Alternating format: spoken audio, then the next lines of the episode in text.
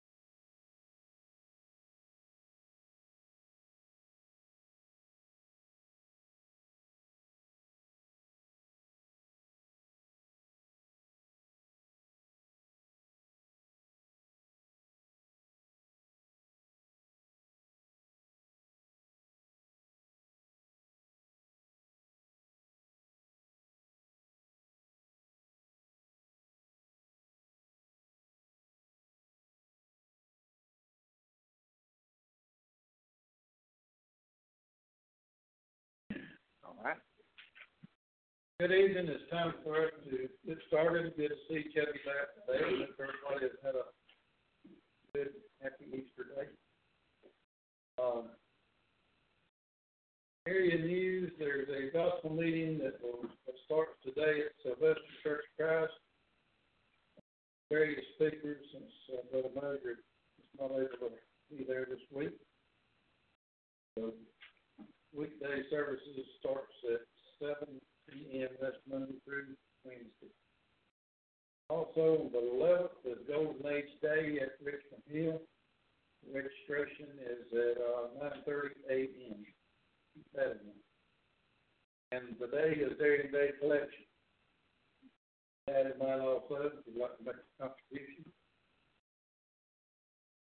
give a little ground, or you can put it in the canister for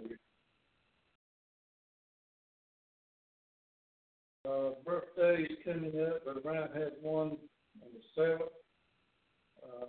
Gene and Vinny had an anniversary on the 26th, followed a birthday on the 26th, and Fletcher had a birthday on the 30th. And remember, Dave, that we've been mentioning on our prayer list, check the book for those that are listening. Said this morning, we're glad to have Brother Andrew back with us, that he had a good trip. His first anniversary. He has many more. So there'll be a lot of people traveling home today. They've been visiting families and all over the weekend. So there's prayers also to those people that are traveling.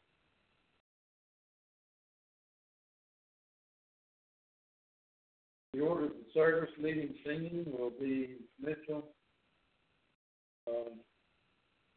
Lord's Supper, if anyone needs to take. Andrew and Mary will take care of that. Brother Ray's first prayer, and Ryan closed prayer. And then Andrew will be doing this picture.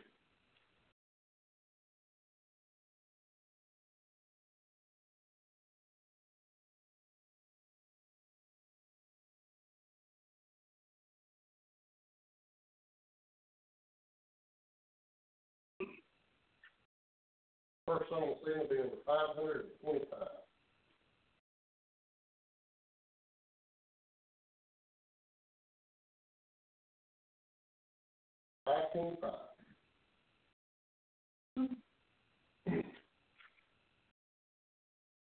If I walk in the pathway of duty, if I work till the close of the day, I shall see the great King in His beauty. When I'm gone, the last miles away. When I'm gone, the last miles away, I will rest at the close of the day. And I know there are joys that I'll make me when I'm gone, the last mile away. If for Christ I proclaim the glad story. If I see for His sheep gone astray, I am sure He will show me His glory when I go the last mile of the way. When I go the last mile of the way, I will rest at the close of the day. And I know there are joys that await me when I go the last mile of the way. And if here I have heard the sweet Creator, and if pride all His will to obey, will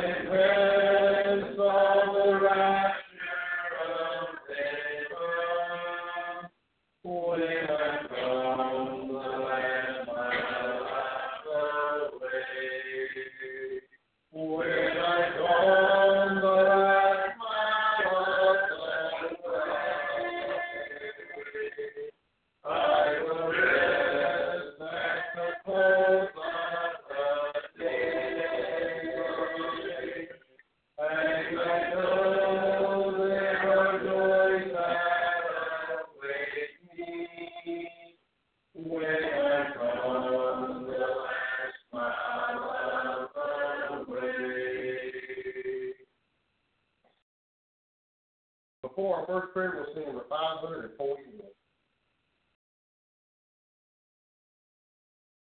541.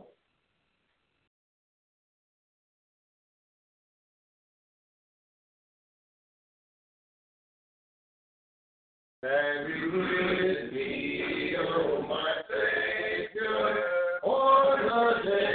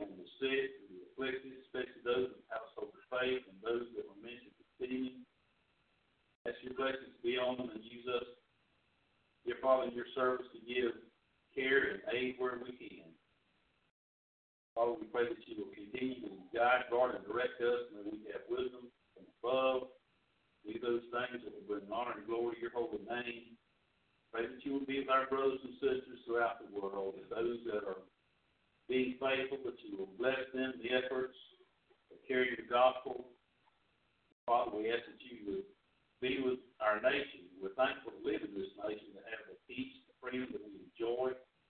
Pray that you will bless our leaders, that they will lead us in such a way that we will continue to have blessings, and be with those about the world, that they too will lead in such a way that the gospel will have free course.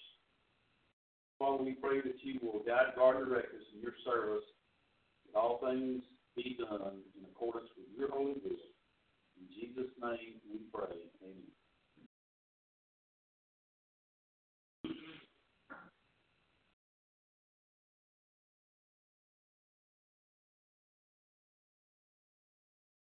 For the lesson, we'll sing number 528. 528.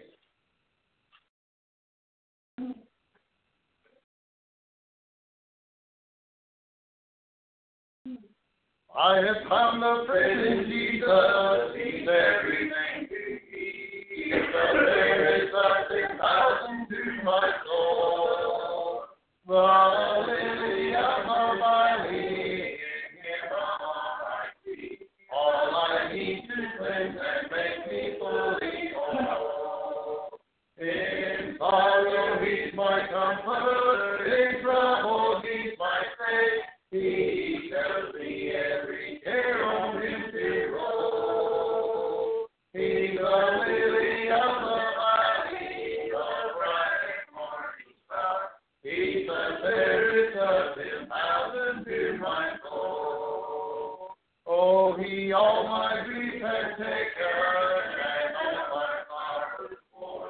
In temptation he's my crown and mighty star. I have all for him forsaken, and all my idols torn. From my heart and mouth he keeps me by his power.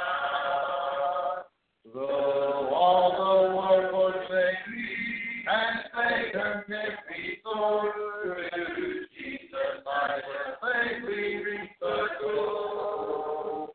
He's the lily of the valley, the bright and morning star. He's the fairest of 10,000 to my soul. He will never, never leave me, nor yet forsake me here. While I live by faith and do his blessed will.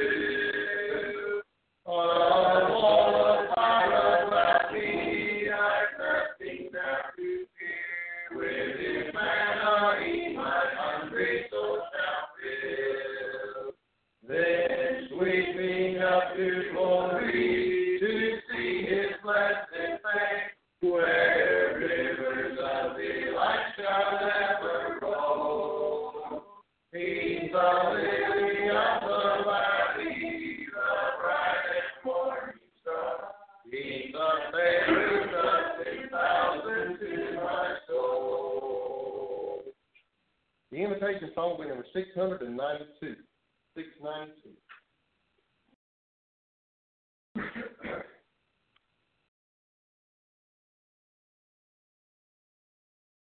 Good to see each of you this evening. I hope you're doing well. We were singing that song. I couldn't help but be impressed by the second verse. Sometimes you got those songs that you've been singing since you're younger, and you don't always have to have a book in front of you, but I had to pick it up again. That second verse, he all my griefs has taken, all my sorrows borne in temptation. He's my strong and mighty tower. I have all for him forsaken, and all my idols torn from my heart, and now he keeps me by his power. Those are some pretty powerful words. And those are some things that as we sing these songs, sometimes, like I say, it can get real easy to, okay, we're singing 528. And some of the songs, you probably can do this too, because we've had this book since before I was here. And this is actually the song book I grew up with at Richmond Hill. And so if someone calls out a number, frequently I can tell you what song that is just because we've been using it so long. So we can get into such a habit of singing the songs that we think about them, but then we don't think about them all at the same time. And that just struck me. Songs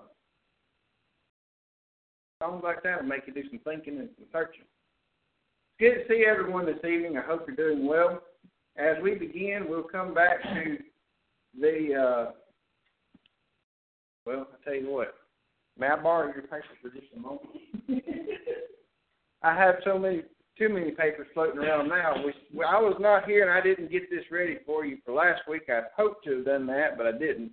Last week, we would have gotten through from 1 Samuel 28 to 2 Samuel 19. That's on what would be the front if you open it like a book. David, Bathsheba, Uriah, and Nathan, the prophet, 2 Samuel 11, 2 to chapter 12, verse 25. 2 Samuel 11, 27, but the thing that David had done displeased the Lord, and he then is told, thou art a man, by Nathan. And then he takes us back to Numbers 32:23, and be sure your sin will find you out.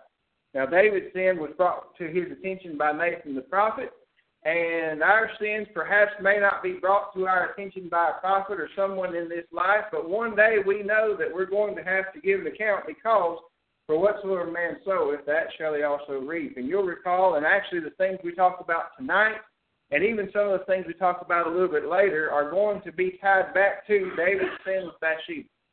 And so that is the nugget of knowledge for last week. This week, 2 Samuel 20 to 1 Kings 18 should have been where you made it to last night if you're keeping up with this schedule. And in 1 Kings 9 to verse 6 and 7, the nugget of knowledge is idolatry. And that those passage verses say, But if ye shall at all turn from following me, ye or your children, and will not keep my commandments and my statutes which I have set before you, but go and serve other gods and worship them, then will I cut off Israel out of the land which I have given them, and this house which I have hallowed for my name will I cast out of my sight, and Israel shall be a proverb and a byword among all people. Now we know as history continues on through the biblical record and actually secular history that those things actually took place, that temple was leveled. And then you call it was rebuilt and added on, and then it was leveled again. And so these things took place as the Lord had said. And for us in the New Testament, Colossians 3:5, mortify therefore your members which are fallen into the earth, fornication, uncleanness, inordinate affection, evil concupiscence, and covetousness, which is idolatry. Covetousness, which is idolatry. And so for us today to have anything that is more important to us than the Lord and following Him and serving Him results in that thing becoming an idol to us because we've lifted it up higher than the Lord, which takes us back to what we just sang. All my idols torn from my heart. We've got to be careful about that in this day and time, just as they did in days gone by, and it's something we ought to be on guard of, to be sure that there's nothing that stands between us and the Lord. Tonight, as we continue in our search through the Scriptures, we come to the wise man Solomon.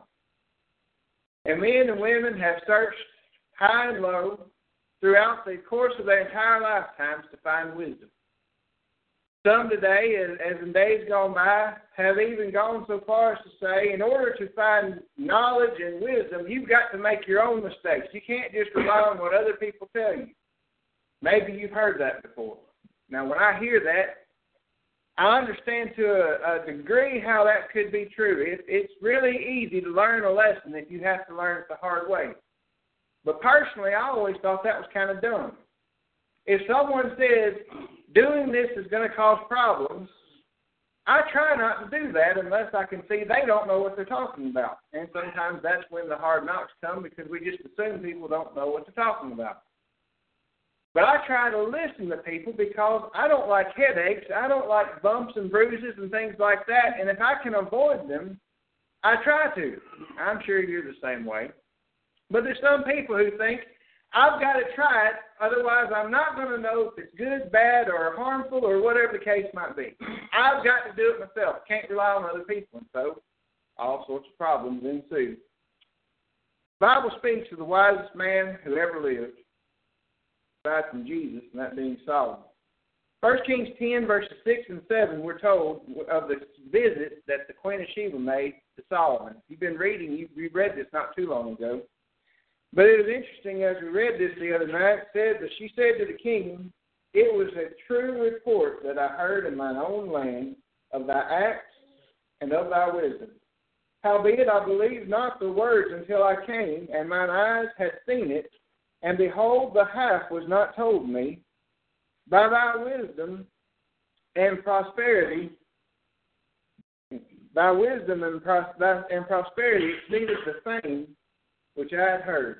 Happy are the men, happy are thy servants, which stand continually before thee, and that hear thy wisdom. Blessed be the Lord thy God, which delighted in thee, to set thee on the throne of Israel, because the Lord loved Israel forever. Therefore made he thee king to do judgment and justice. And she gave the king 120 talents of gold and spices of great store and precious stones. And there came no more such abundance of spices as these, which the Queen of Sheba gave to Solomon. As you read that, isn't her description of that interesting? The half had not been told. I couldn't believe it till I saw it, and now I see it, and it was just barely scratching the surface of what I had heard about your wisdom and prosperity that you received from the Lord. With his wisdom being declared by God as being surpassed by no one before him or after him, we ought to listen to what Solomon has to say. His wisdom came to him from God, and when we look at the things that he wrote concerning the things of this life, my mind went to Proverbs chapter 1, because in Proverbs chapter 1, he's writing some of these things down to benefit initially his son, but also those who would read the Scriptures. Proverbs 1 and verse 7, the fear of the Lord is the beginning of knowledge. The fools despise wisdom and instruction. Fear of the Lord is the beginning of knowledge. And so for us today, if we seek wisdom, we should seek it from the Lord, just as he did in his request, as we'll talk about it this evening. But as we look at the life of Solomon tonight, I want us to consider what wisdom tells us as we look at his life. Again, wisdom would say you learn from the lives of others. You learn from what happened to those before you so you don't repeat the same mistakes, so you can go farther than those who went before you. And as we look at Solomon's life, in the first place we're going to consider Solomon's relatives. Solomon's relatives. Now, some of this will be things that we've noticed already because we've been looking through his family leading up to him. To begin with, we have his parents. 2 Samuel chapter 12, verses 24 and 25, we're told that David and Bathsheba are his parents. Now, you'll recall how David became acquainted with Bathsheba in that she was the wife of Uriah the Hittite, one of David's mighty men. She had been bathing on top of her roof. David saw her and called her and committed sin with her and had Uriah killed.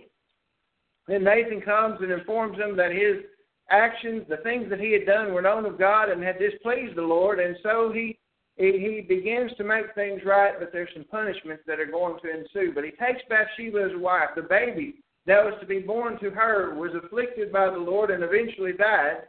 You recall that David fasted while the child lived, and then after the child's death, he got up and cleaned himself up and went to eat. The servants asked, why'd you do this? You fasted then, but you're not now. And he said the line that we hear frequently at funerals, I cannot go to him, or he cannot come back to me, but I can go to him. And so we have this beginning of their relationship, and as time goes on, eventually Solomon will be born to David and Bathsheba. But not only do we have his parents, we have his siblings. And I didn't list out everyone, but you can look at 2 Samuel 3, 2 through 5, and 1 Chronicles chapter 3. You can get the list of all of his brothers and sisters listed there for you. But specifically, I wanted to look at those that kind of lead us up to the point. You have Ammon that defiled Tamar, and because of this, he was killed by Absalom. Absalom rebelled against his father David and would eventually be killed, hanging from a tree as Joab comes and kills him, as he's rebelling against David, trying to take over the kingdom. Says that he had won the hearts of the people, or stolen the hearts, rather, of the people.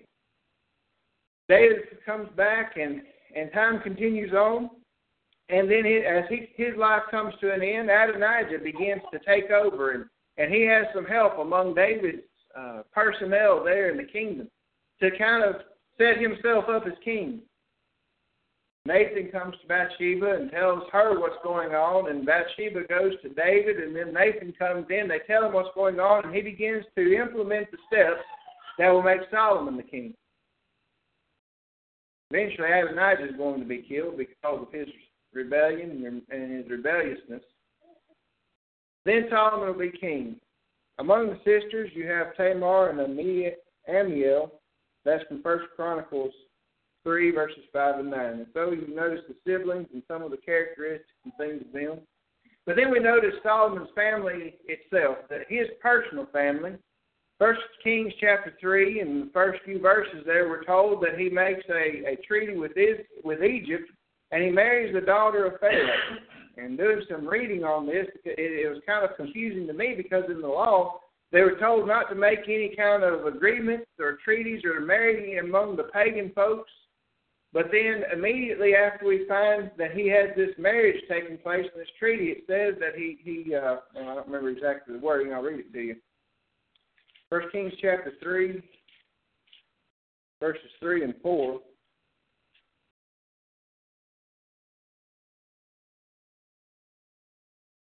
It says, and Solomon loved the Lord, and walking in the statutes of David his father, only he sacrificed burnt incense in high places. And the king went to Gibeon to sacrifice there, for that was the great high place. And 1,000 burnt offerings did Solomon offer upon that altar. And it seems like since the Ark of the Covenant had been brought to Jerusalem by David, but the tabernacle was still there, that he was worshiping the Lord until things were finally set in stone in the way that would be done. But it was interesting and kind of confusing to me that you have him making these agreements and this marriage immediately followed by him start walking in loving the Lord and walking in the statutes of David his father. But it seems like evidently that was okay for whatever reason. There's just not really a whole lot said right there about that, and maybe in some of your other studies you have more information on that. But that's what I could come up with in my studies from this.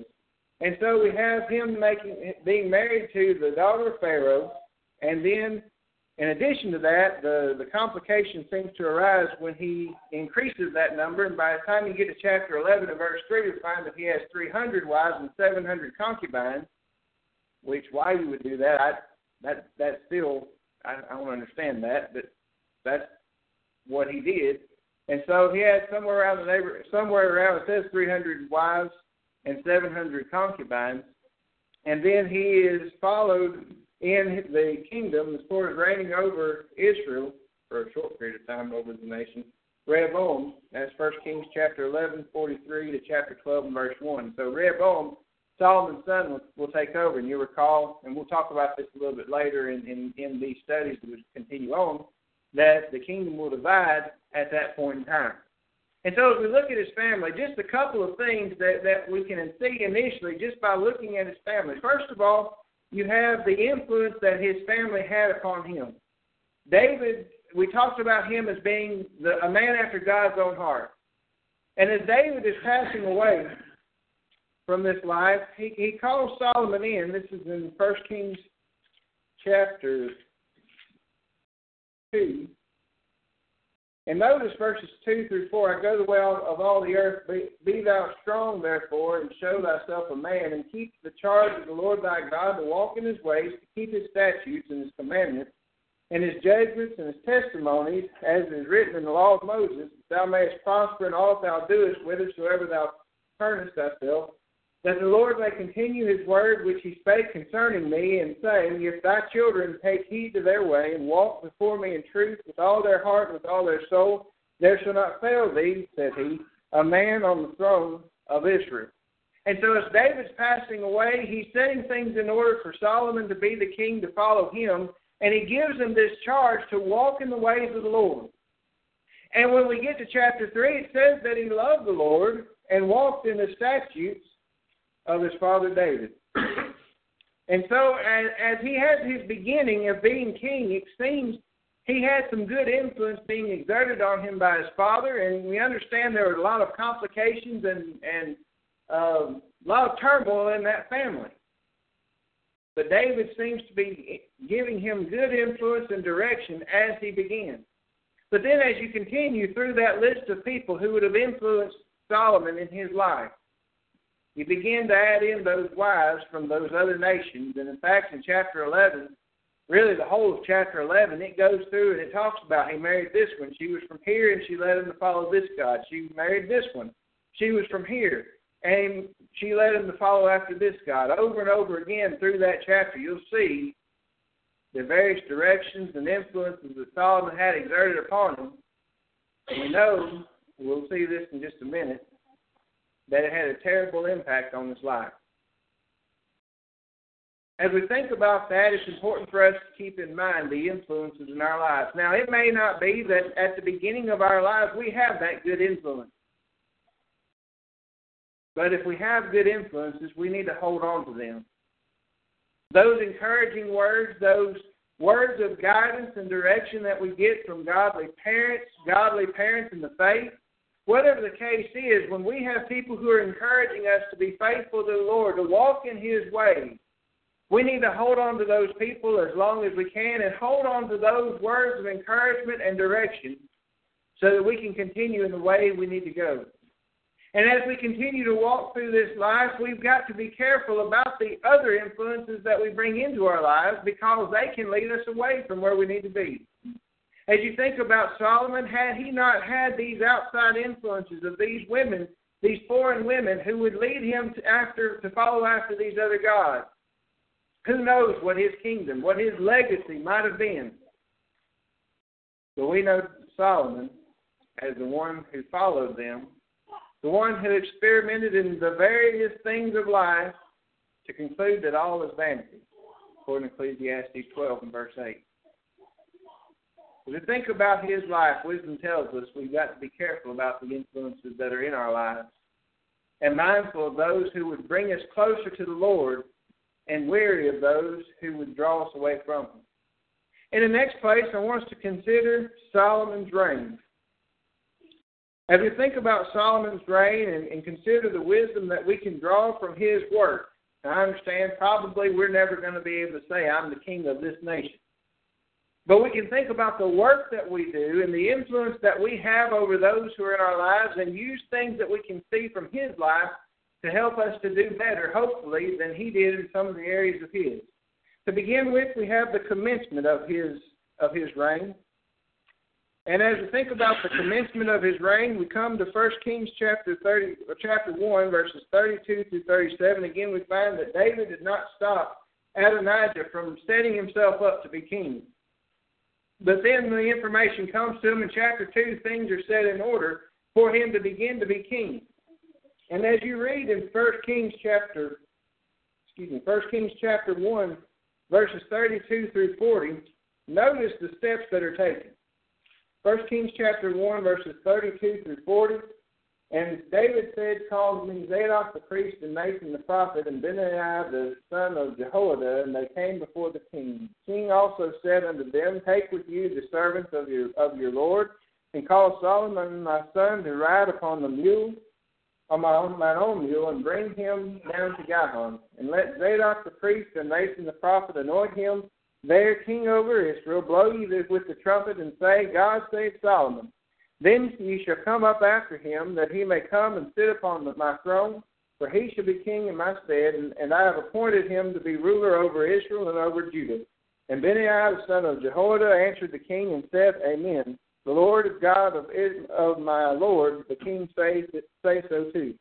As the Lord has been with my Lord the king, even so be he with Solomon, and make his throne greater than the throne of my Lord King David. So Zadok the priest and Nathan the prophet, and Benaiah the son of Jehoiada, and the Cherethites and the Pelethites went down and called Solomon to ride upon King David's mule and brought him to Gihon. And Zadok the priest took a horn of oil out of the tabernacle and anointed Solomon. And they blew the trumpet, and all the people said, God save King Solomon. And all the people came up after him, and the people piped with their pipes and rejoiced with great joy. so that the earth rent with the sound of them.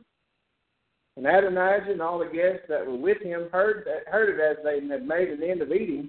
When Joab heard the sound of the trumpet, he said, "Where is this noise of the city being in an uproar?" While he yet spake, behold, Jonathan, the son of Abiathar, the priest, came. And Adonijah said unto him, "Come in, for thou art a valiant man, and bringest good tidings." And Jonathan answered and said unto Adonijah, "Verily our Lord King David hath made Solomon king." And so when the time came for Solomon to take his place as a king, David with careful precision did what was necessary to set him up to be the king. And so at the beginning we have the commencement of his reign, but also we have the characteristics of his reign, or his reign being characterized by various things. First of all, we have the quantity of his reign. It was 40 years, and according to chapter 4 and chapter 5, it was a peaceful time that Solomon reigned. In fact, that's one of when he writes to Hiram, the king of Tyre, he tells him that his father was not able to make the house of the Lord because there was war on every side, but now the Lord had granted peace, and it was time to build the temple for the Lord. And so it was a peaceful time, and he reigned for 40 years. He reigned from the line where the Egyptians would kind of take over all the way up to the Euphrates River, and so the kingdom had its greatest expansion under his rule, reaching up to the Euphrates River there in the northeast. I have trouble when I'm thinking about directions because I have to remember where I am in relation to where I'm trying to go, in the northeast from the Mediterranean Sea.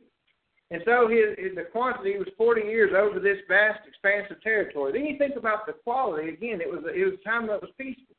There weren't very many wars that you read about. Now, later in his life, as he departs from the way of the Lord, there are going to be enemies that arise up, and he has to deal with them because he's not been faithful to the Lord.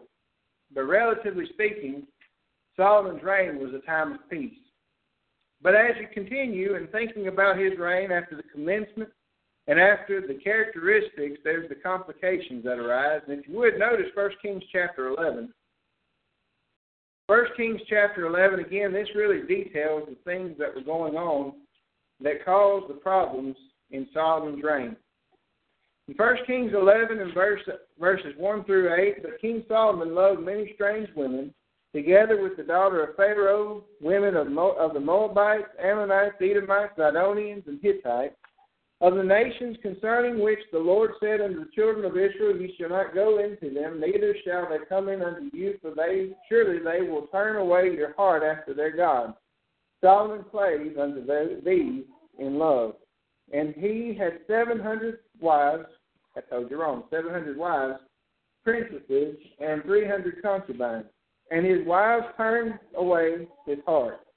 For it came to pass when Solomon was old that his wives turned away his heart after other gods, and his heart was not perfect with the Lord his God, as was the heart of David his father. For Solomon went after Ashtaroth, the goddess of the Zidonians, and after Milcom, the abomination of the Ammonites. And Solomon did evil in the sight of the Lord, and went not fully after the Lord, as did David his father.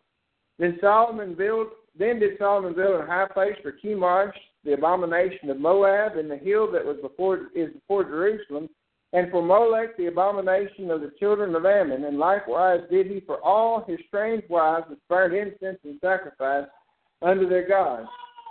We have the reason for these complications, and that is, instead of focusing on the Lord, walking in his ways, and being mindful of those things that they had been commanded, he began to follow these strange women that he had brought into his life that influenced him and led him to follow these different gods. And as God had promised to not only the nation of Israel, but specifically to David and to Solomon, if they would be faithful to him, he would continue in faithfulness with them, and their children's children would continue to reign over the nation of Israel. But he did remain faithful. He turned away, and because of that, the Lord patience reached the point where he wouldn't put up with it any longer. And so we have the reason and then the results. First of all, there were enemies. Verses 14 through 22 speaks of one of the enemies, of Hadad the Edomite. And then in 23 3, we're told about raising the son of Eliada, which fled from his lord Hadadezer, king of Zobah.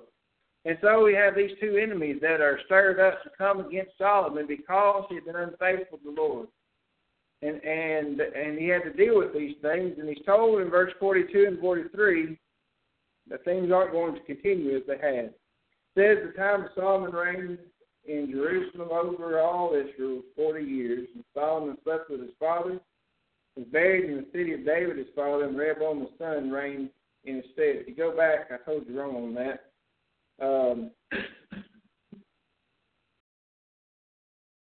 In verse 31, we're told what's going to happen. Ahijah is talking to Jeroboam, and he tells him that the Lord is going to rend out the kingdom out of the hand of Solomon, and give 10 tribes to him, and he's going to maintain one tribe for Solomon. And Rehoboam. And so the end of this kingdom comes in these times of complications, and it's disappointing. When you start out, you start reading, you're excited about David. He had difficulties, things didn't go right. He turned away from the Lord, but he came back, and he was faithful. And you get to Solomon, you think Solomon's going to have a great start, and he has great opportunities. And he turns away from the Lord. And so that kind of describes the characteristics of his reign. Finally, I want us to think about Solomon's relationship with God. And some of this is going to bring us back through some things, so we just refer to things as we've talked about them already, unless we haven't.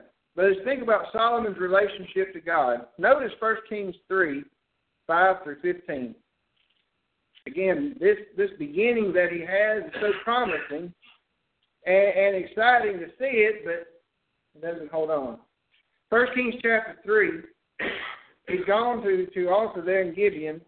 And in Gibeon, the Lord appeared to Solomon in a dream by night. And God said, "Ask what I shall give thee." And Solomon said, "Thou hast showed unto thy servant David, my father, great mercy, according as he walked before thee in truth and in righteousness and in uprightness of heart with thee. And thou hast kept for him his great kindness, that thou hast given him a son to sit on his throne, as it is this day. And now, O Lord my God, thou hast made thy servant David instead of David my father. Now hast made thy servant king instead of David my father, and I am but a little child. I know not how to go out or come in. And thy servant is in the midst of thy people, which thou hast chosen, a great people, that cannot be numbered nor counted for a multitude. Give therefore thy servant an understanding heart to judge thy people, that I may discern between good and bad, for who is able to judge this thy so great a people?" And the speech pleased the Lord that Solomon had asked this thing. And God said unto him, "Because thou hast asked this thing, and hast not asked for thyself long life, neither hast asked riches for thyself, nor hast asked the life of thine enemies, but hast asked for thyself understanding to discern judgment, behold, I have done according to thy words. Lo, I have given thee a wise and understanding heart, so that there was none like thee before thee, neither after thee shall any arise like unto thee.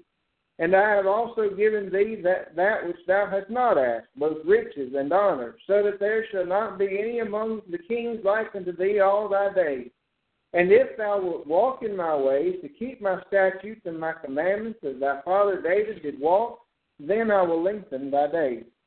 And Solomon awoke, and behold, it was a dream. And he came to Jerusalem and stood before the ark of the covenant of the Lord, and offered up burnt offerings, and offered peace offerings, and made a feast to all his servants. And in the next few verses, you immediately see him exercising this wisdom given to him by the Lord. You read of how the Queen of Sheba described, as we began this evening, talking about the half had not been told of how wise Solomon was and how great and powerful and rich he was. What a blessing it was to stand in his court, as she describes it. What a great beginning in his reign, but as you continue, we find not only did he have this choice for wisdom, but he also had noticed his construction of the temple. And that covers basically chapters 6 through 8. And dealing with all the things with that. 6 kind of summarizes that for you. And chapter 5, verses 3 through 6, he talks about how he's in his letter to King Hiram, he talks about how that he's going to prepare this temple and how that David had not been able to do that because of the war, and because he'd been a man of war, but now there was peace and the Lord had chosen him to do this. And he speaks of the things that the request he made of Hiram and the various things involved in the work of the temple. The great cedars of Lebanon that would be used, and you read how they would cut them and use the Mediterranean Sea to bring them down to the land there where they would be taken to put in place. Not only that, you read about the great rocks and stones that would be used. And as they were cut in the quarries, they were cut to fit so that when they were brought in, you didn't hear the sound of chisels and hammers, but you simply had the temple being put together like we would some of the prefabricated buildings and things that we can buy today. It was all ready to go. It just had to be put in place. You read about the intricate work that's done in the carvings of the wood, the gold that's put in place, and all the instruments of the temple, all for the glory of the Lord in this place where he would dwell among his people. And so we have his choice and his construction in this time, but then you have the complications of his reign. Well, I told you that was back in the... His concern for God's law. His concern for God's law. His concern for God's law is seen in his direction. Again, David set him up for a good beginning. His choice that he made in seeking wisdom and the ability to rule and have a discerning heart that he could lead God's people. And so he had a good direction. He had a great desire in that he would have that wisdom. But then you have the decline, and really you can start in verse 1 of chapter 11. He loved foreign women. Verse 2, he loathed the law of the Lord. Notice, says that Solomon clave unto thee in love, that is, the women, which God has said not to have anything to do with. He left the love of the Lord, verses 3 through 8. They turned away his heart from God, and he turned to them and to their gods. And then finally, verses 9 through 11, the long-suffering of the Lord ends. And so because of his decline, he would not be able to have that great promise of, his son would continue on as he had for David, and then his son could have that opportunity. But rather we find the kingdom's going to be divided. When you come to his conclusion, now this kind of deals with his writing and the summation of his life. Ecclesiastes chapter 12 and verse 8. Ecclesiastes chapter 12 and verse 8. Having gone through various things of life, and in fact it was kind of interesting, one of the teachers at school here in Homerville came up to me one time and said they like to read through Ecclesiastes every so often. And they were reading it a few days before we talked, and they said, I was reading that and I was just depressing. Well, yeah, I can see that. Because over and over again, he says, I sought this. I sought wisdom. I sought money. Looked at this and looked at that and tried this and tried that. And at the end of it, even if you could have the best and the most of all of it, you're going to die and you're not going to have any of it. That's what this life has to offer. And so when you come to Ecclesiastes chapter 12 and verse 8, it says, vanity of vanity, saith the preacher, all is vanity. He goes through the importance of seeking the Lord and remembering the Creator and even rejoicing. He talks about that in chapter 11, but notice verses 13 and 14. Let us hear the conclusion of the whole matter. Fear God and keep his commandments, for this is the whole duty of man. For God shall bring every work into judgment, with every secret thing, whether it be good or whether it be evil. If you think about Solomon's life, he had wisdom given to him by God. He did go and experience all of these things. He sought it out. He evaluated it. Endured the headaches that come along with it. And so from a worldly standpoint and from a spiritual standpoint, Solomon is in great position to speak on the subject of life. And he says it's all vain without the Lord. But our duty and our responsibility is to fear God and keep His commandments. And to keep in mind that everything that we do, good or bad, is going to be brought into account as we stand before the Lord. So you go backwards in that. He says, remember thy Creator in the days of thy youth. I know some of us are more youther than other ones. But wherever you are today, you're more of a youth today than you will be tomorrow. We all are. Today's a great day to start remembering our Creator, whether we're however old that is, that's one and some change, all the way up to the oldest person in the room. Now's a great time to start. Now's a great time to remember our Creator and our relationship with Him, and to reinforce it and make it the best that it can be, and to avoid all the pitfalls of this life that we can by listening to the wisdom that comes to us from God. A lot of people, it's funny and sad all at the same time to hear, well, I'm not going to just trust just because someone says I should do this or not do that. I've got to go see it for myself. Still just don't understand it. Think about the wisdom that we have from Scripture. Again, Solomon's in a great position to speak on these things. Proverbs 1, the Proverbs of Solomon, the son of David, king of Israel, to know wisdom and instruction, to perceive the words of understanding, to receive the instruction of wisdom, justice, and judgment, and equity, to give subtlety to the simple, to the young man, knowledge and discretion. A wise man will hear and will increase in learning, and a man of understanding shall attain unto wise counsels. He will understand the proverbs and the interpretation, the words of the wise, and their dark sayings. The fear of the Lord is the beginning of knowledge, but fools despise wisdom and instruction. My son, hear the instruction of thy father, and forsake not the law of thy mother, for they shall be an ornament of grace unto thy head, and chains about thy neck. My son.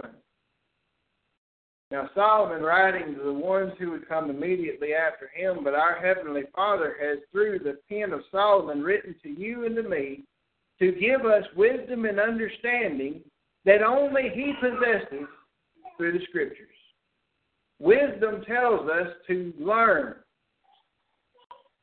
by reading, to put in practice the things that we find within the pages of this book so that we don't have to deal with these things and run the risk of losing our soul and leading others astray. And as we look at the wise man Solomon, we consider his relationships, his family, his relatives. And you think about the good things and the negative things that he had impacting his life. And in our lives today, it may not be our immediate family, it may be friends and other people that we've brought into our lives. But if we're wise, we'll learn from Solomon and we'll recognize this person is dangerous because they don't follow the Lord. And we'll try to influence them regardless, but if we realize we can't influence them to follow the Lord, then we'll remove ourselves from those situations so that we can be faithful to the Lord and not follow in the footsteps of Solomon. Wisdom says we not only look at his relatives, but also at his reign and the work that he did. He had that good beginning, but because of those relationships, there was a decline in his reign as king over Israel. And it all comes back to his relationship with God. This evening, wisdom says we need to learn these lessons. Wisdom says, protect your relationship with God and don't let anything come between you and Him. And if you find that there's something that's causing you to take some steps, they're not generally giant steps. You don't start out with the Lord and then as far away as you possibly can be, but you start with baby steps walking away. Wisdom says it's time to take those baby steps and start walking back. Run back if you can. And this evening, if you realize that there are things in your life that need to be worked on so that you can be who God wants you to be, so that you can enjoy the blessings and the promises that He's made to you, we plead with you and the Lord pleads with you to repent, to turn back to Him and determine to walk with Him. You've never obeyed the gospel. You do this by determining to again, live for Him and with Him, walking in His ways, based on faith that comes by hearing God's word. You confess the name of Christ, that He is the King of kings, Lord of lords. He will now be the ruler of your life, and you will submit to His will and be baptized so that your sins can be washed away and you can arise to walk in His life. As one who's been a child of God, who is a child of God, if you realize things are not what they need to be, remember Solomon. He had a good start, but he turned away. We too as Christians can do the same. And if you realize that there are things in your life that need to be changed so that you can come back to the Lord, we plead with you and the Lord pleads with you to do that, to make those decisions even this evening so that you can be where you need to be and you can benefit from the wisdom of God as you go through this life. We can help you in making these changes, praying for you, for your strength. Whatever we can do to help you, we want to do that. If you'll come, let us know as you stand and sing. Softly and tenderly, Jesus is calling, calling for you and for me. See on the portal, be waiting and watching, watching for you.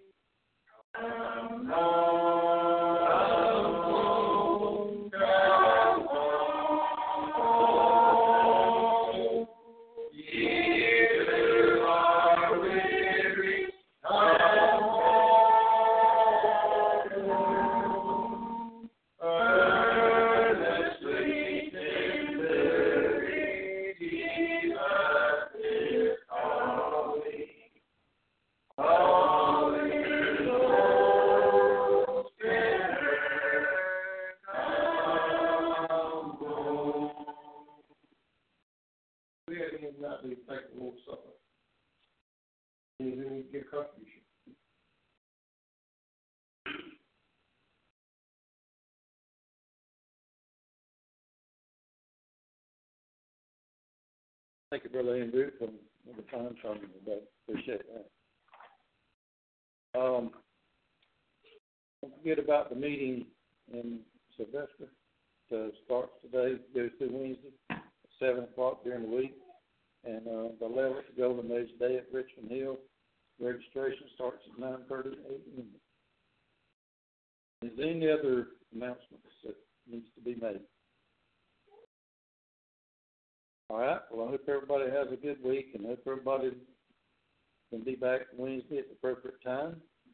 And if there's nothing else, we'll ask Brother Brown to dismiss us with prayer.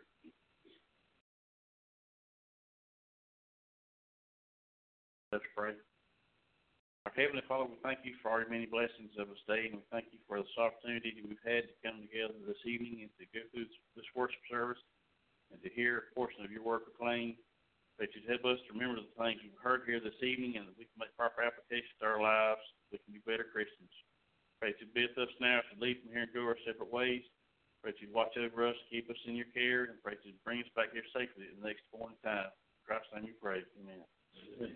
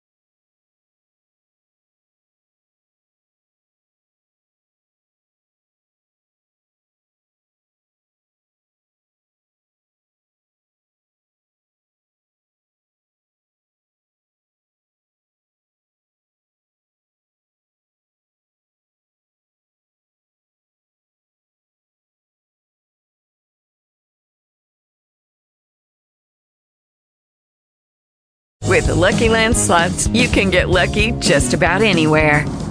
This is your captain speaking. We've got clear runway and the weather's fine, but we're just going to circle up here a while and get lucky. No, nothing like that. It's just these cash prizes add up quick. So I suggest you sit back, keep your tray table upright, and start getting lucky.